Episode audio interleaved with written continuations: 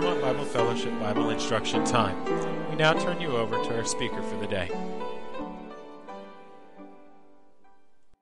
This time we're going to turn the remainder of our meeting over to our own Brother Billy Skelton for what, the message that the Lord has laid on his heart today. John chapter 15.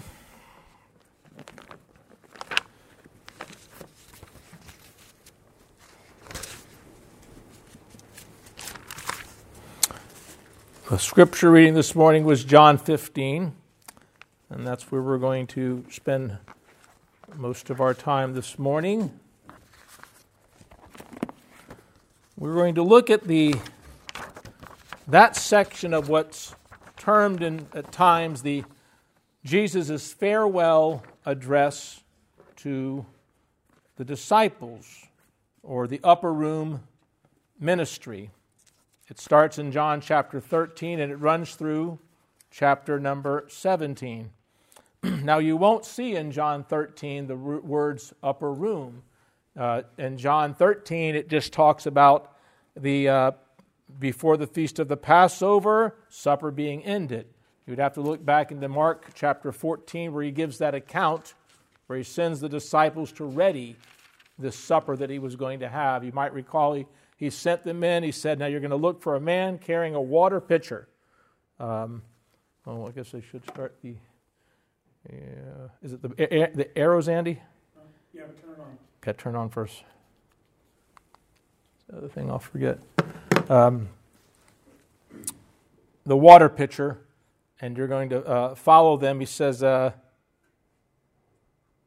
Go into the city. This is Jesus talking to the disciples. Uh, a man will meet you carrying a pitcher of water. Follow him. Wherever he goes in, say to the master of the house, teacher said, the teacher said, Where is the guest room in which I may eat the Passover with my disciples? Then he will show you a large upper room, furnished and prepared. There make ready for me. So there's where we, why they sometimes refer to that as the upper room discourse or upper room uh, ministry and, and John's gospel records that long uh, section. And in chapter 14, as we're leading into um, 15, Jesus talks about his departure. Remember at the beginning, let not your heart be troubled. He says, I will go again uh, and prepare a place for you. And if I, if I go, I'll come, sorry, if I, if I go, I'll come again and receive you unto my house, myself, that where I am, there you may be also. He also tells them of the coming of the Holy Spirit in, um, later on in that chapter. And then as you get to the very end of chapter 14, in the last verse, Jesus says in the last sentence recorded, Arise, let us go from here. So we don't know the route that they take, at least I don't find that in Scripture, but we do know where they ended up. They ended up in the Garden of Gethsemane. If you look at the end of this, John's account of it, it would be the beginning of chapter 18, uh, verse 1. When Jesus had spoken these words, he went out with the disciples over the brook Kidron, where there was a garden with which he, or sorry, which he and his disciples had entered. And there again, if you look at Mark's account of that, it actually tells you that the name of the garden, Mark 14, 26, and 32.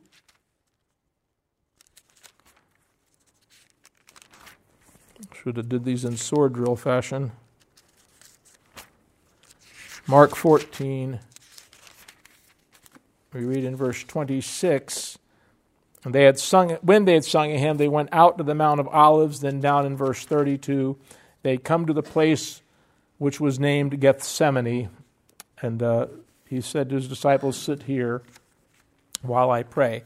So, as Jesus is walking with the disciples, he spent some time explaining to them the dynamic or the relationship that they would have with him once he was gone. You see, they weren't prepared for that. Up, up probably right until the time they took him, they were still anticipating that Jesus, the Messiah, was going to rule, as the prophets had wrote, and rule he will.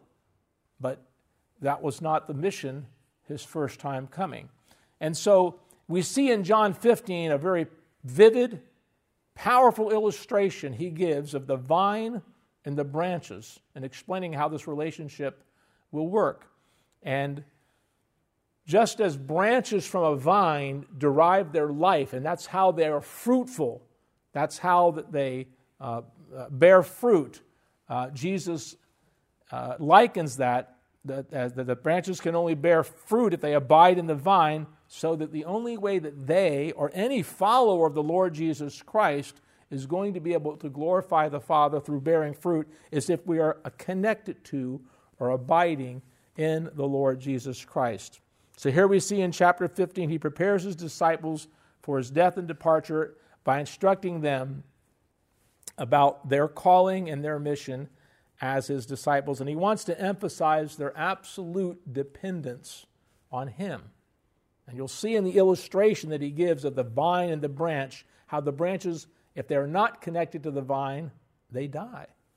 There's, there's nothing they can do. They can't bear fruit. Um, so there's, he wants them to understand uh, the, their, their, absolute dependence on him. A very rich metaphor. We see in uh, verse number one, Jesus says, I am the vine. And he says, uh, we see later that the followers, the disciples, are the branches. We, that's what we would fall under followers, disciples of the Lord Jesus Christ.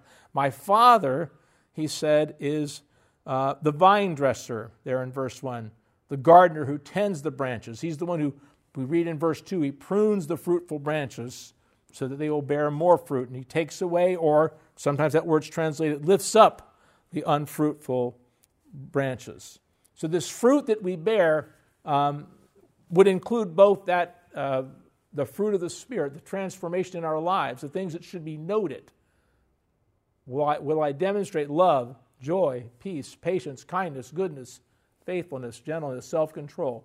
Also, with fruit we sometimes think of is the, uh, the work of seeing souls won, uh, our testifying of what Jesus' work has done in our own life. And as a result of that, we would see souls come to Christ. This true would be a part of being fruitful. Um, and the relationship between the follower of Jesus and the Lord should result in bearing fruit. In verses 4 and 5, he says, Abide in me, and I in you. As the branch cannot bear fruit of itself unless it abides in the vine, neither can you unless you abide in me. I am the vine, you are the branches. He who abides in me, and I in him, bears much fruit, for without me you can do nothing. So, what we want to try to look at this morning is what does it mean to abide? And I would think that there would be three things that are implied by that term abide. One would be our connection with Jesus, one would be our dependence um, on Jesus, and the last would be our continuance with Jesus. Now, I don't think of these as steps, but as something that's interwoven uh, aspects of abiding. So let's look at the first one our connection with Jesus. We read in verse 4 Abide in me, and I in you, as the branch cannot bear fruit of itself unless it abides in the vine, neither can you unless you abide with me. So, first of all, it means that we are, some, and we are connected with the Lord Jesus Christ. It's what we would sometimes hear union with Christ. Um, we are uh, children of the Lord. We are uh, a part of Him. We read in John, um, in 1 John chapter 2, in verse 5,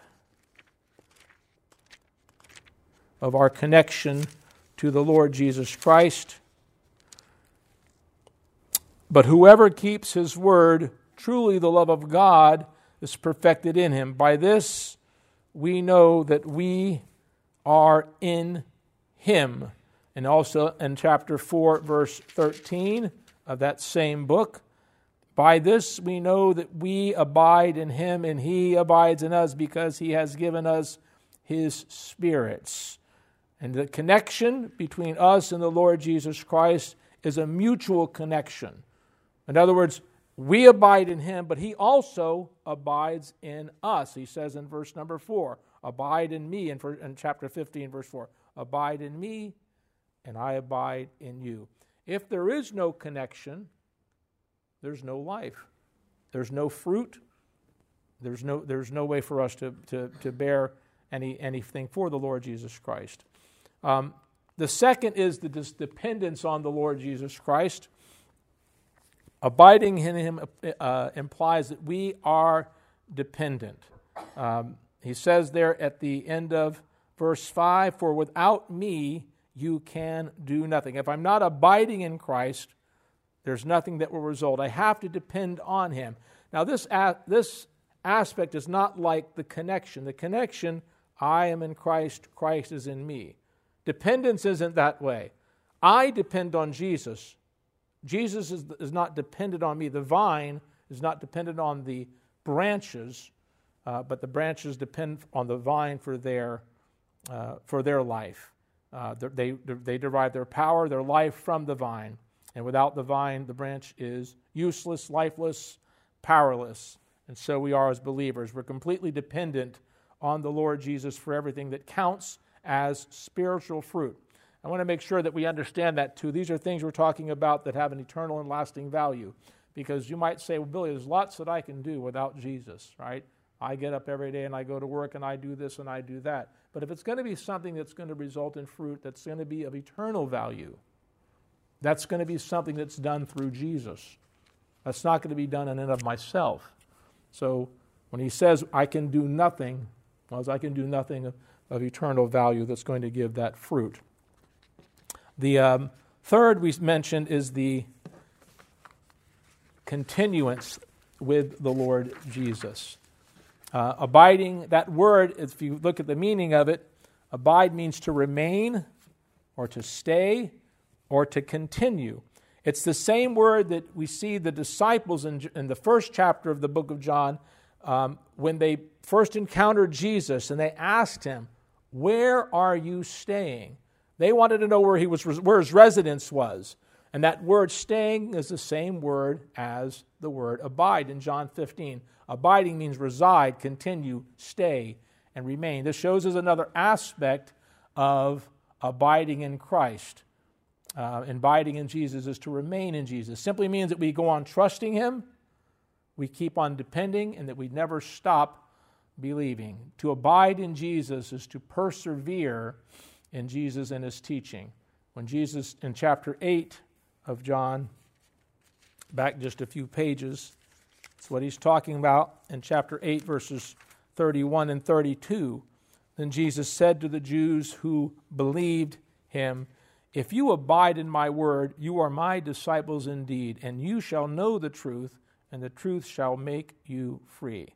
That abide in me, continue, stay with, continue with me. So, in summary, to abide in the vine means to be first united with Christ and then to be that's our connection, and then to rely on Jesus, that's our dependence, and then to remain in Jesus, that's our continuance. So that leads us to another question, and that is this um, Who is this for? So, in one sense, the words that Jesus would speak in chapter 15 of, of, of John seem to indicate it's an all or nothing. In other words, if I abide in him, I am his disciple. If I don't abide in him, I am not his disciple. Sort of a marker. So to be if to be a believer would be to abide. But think this through now. On the other hand, that word abide in verse 4, Jesus says, Abide in me. It's a command. He's telling the disciples something they're supposed to do. Um, he says in verse number 9 as well, As the Father loved me, I have also loved you. Abide in my love. So it's something that we're told to do. Um, so is it true of all believers? Does it require something additional, something special? Do I have to have some experience that um, ushers me into a higher relationship uh, with the Lord Jesus.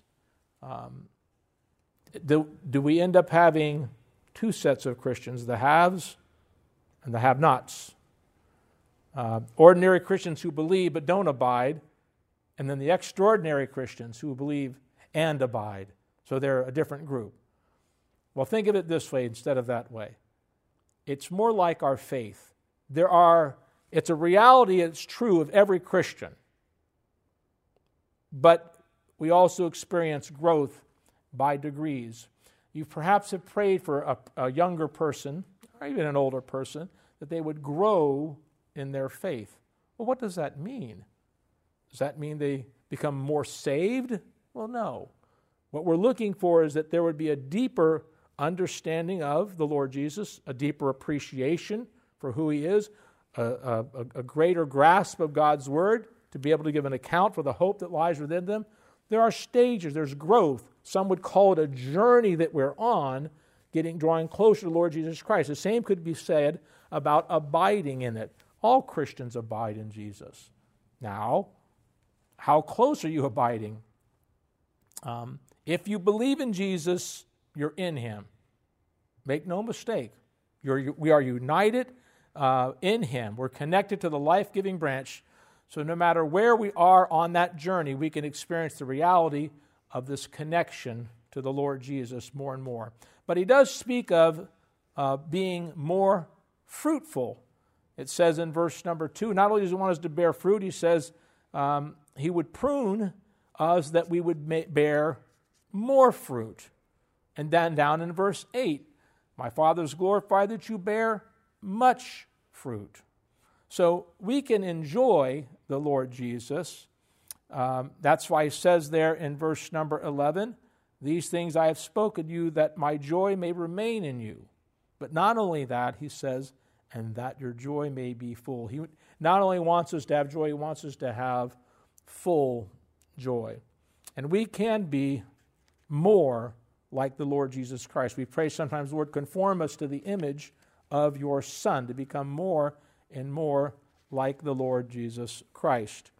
Uh, we all have a union with Christ, but all believers can also have communion, communion in a greater uh, or lesser degree.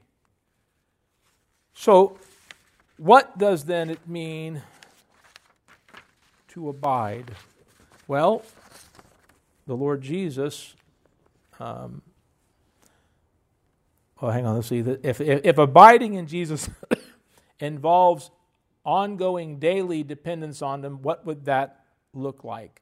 And Jesus tells us in verses uh, 7 and again in 9 and 10 uh, of that chapter If you abide in me and my words abide in you, you will ask what you desire, and it shall be done for you. And then in verse 9 and 10, um, as the Father loved me, I also have loved you. Abide in my love. If you keep my commandments, you will abide in my love. So he further explains this, this term, abiding. In verse 10, he does. He says, If you keep my commandments, you will abide in my love, just as I have kept my Father's commandments and abide in his love. Also back in 1 John chapter 3, now he, he who keeps his commandments abides in him, and he in him. And by this we know that he abides in us by the Spirit whom he has given us. So I'd like to look at four practical things in the last few moments. Um, practical things noted in abiding in Christ. The first one would be that it will take a commitment. If I'm going to abide, I need to be able to abandon all else. I need to give the Lord Jesus first place. We read in Colossians chapter 1 and verse 18 that in all things he, speaking of the Lord Jesus Christ, might have preeminence, giving God the first place in my life. Secondly, uh, well, I won the head. I want to wait on that one, so back up one.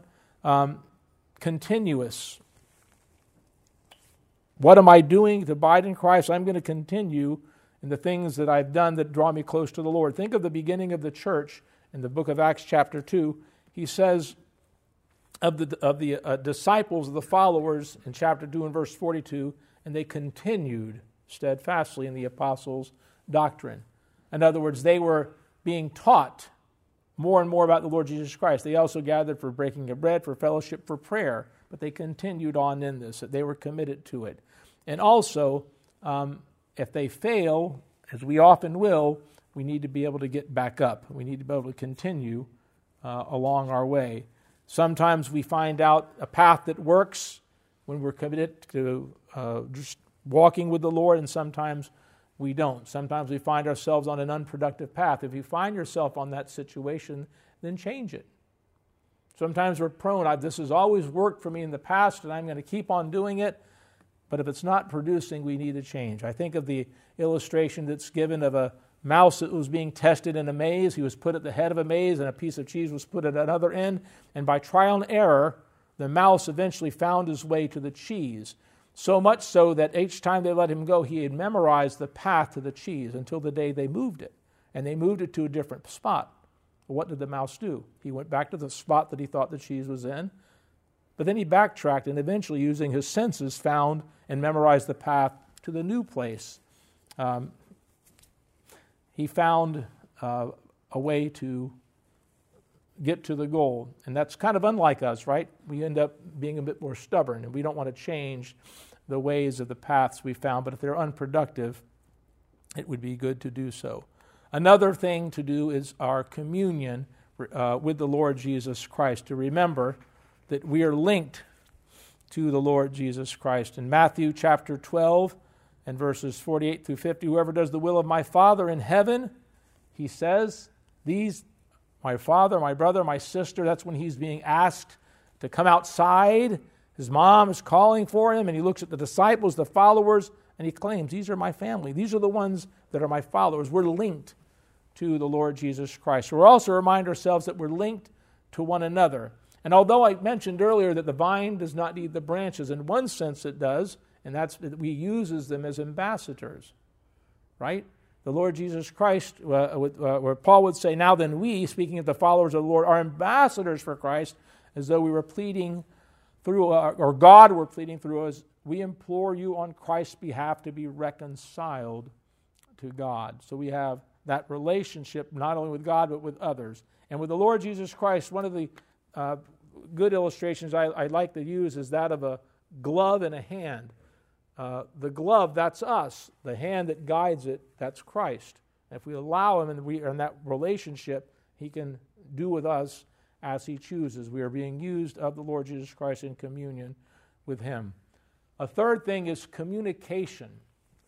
It's important that we find time to communicate and communicate in a way that's effective.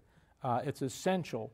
Sometimes you perhaps have been on a cell phone call. I often, when I'm on my cell phone, if I'm driving, I find that either because of where I am or the person I'm talking to is, we have a bad connection. And it's very difficult to get the whole gist of what they're trying to tell me uh, in the conversation. It's important that both sides of the conversation are heard. So if I'm going to be uh, abiding in Christ, I need to have a good set, a good way of communicating with the Lord Jesus Christ.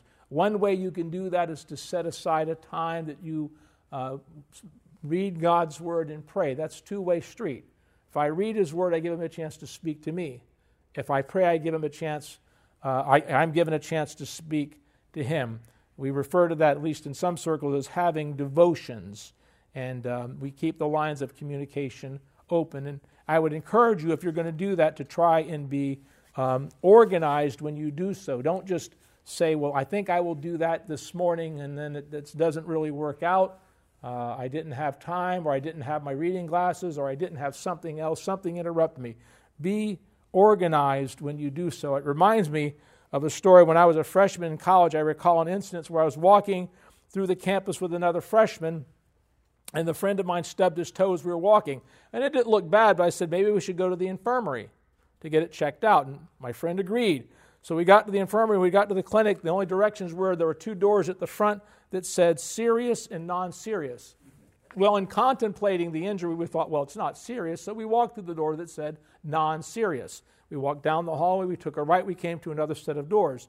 The door said trauma or illness. Well, Stub toe's not an illness, so we picked the door that said trauma. We went down another hall, took a left, we we came to a door that's two more doors. These doors said bleeding and non bleeding. We looked down by this time it had stopped bleeding, so we went through the door that said non bleeding. We found ourselves back out on the campus. We didn't see a doctor that day, but it was a very organized setup that they had. It accomplished the goal that they had. And you know, sometimes we have to be that way if we're going to be um, in a place. The kids, know, the kids know, like in my house, is a place where Dad does his devotions. There's things that are set there, and um, I do find I can't do it at a time when everybody's up. I got to do it when nobody's around, right? Because the only time they're going to have any time uh, alone with the Lord is to uh, set up a time, be organized about it. The other thing is too is to be sincere. Don't rush through it. I can recall many times, especially in younger years, very much in a hurry and even you know trying to pray going out the door. I'm trying to remember what's on that page in the missionary prayer handbook and, and rushing out. That's not very sincere. Uh, that would be the conversation that you know how you feel if someone's talking to you and as they're talking and they're doing this. They're not they're not into the conversation. So why would i do that with my heavenly father? Be sincere when i'm communicating with him. The last would be cutting. The last would be cutting. Cutting. Wild vines it must be controlled. He says in john 15 2 that every branch that bears fruit he prunes it there be more fruit. If you've got things that are not working in your life cut them out. Better for you to do it than for the Lord to do it, right? If these are things that are habits or, or, or just something that's starting up, a, a wild vine doesn't need to be attached to you. Cut that loose. I think about this um, now, it's much more prevalent in the, in the digital world. Um, sometimes, if you take a picture of somebody or something, you think, oh, that is so precious, that particular look. However, in the background, something is that you didn't need. Ah, they have this option called crop. So you right click, you click crop, and you focus in on the part of the picture that you want people to see. Then you can send that to your friends. Look at this. And that kind of needs to be the way that we are. There are lots of things about us that are not very beneficial to the Lord Jesus Christ, but the things that are, that's, I, I want to get those in focus. And I want to uh, make sure that I'm cutting, cut out the things that are not going to be productive for the Lord Jesus Christ. So we will conclude with that and just say um, abiding in Christ. To put it simply, abiding in Jesus doesn't require advancing beyond the gospel to something else. It doesn't demand some type of crisis or mystical experience.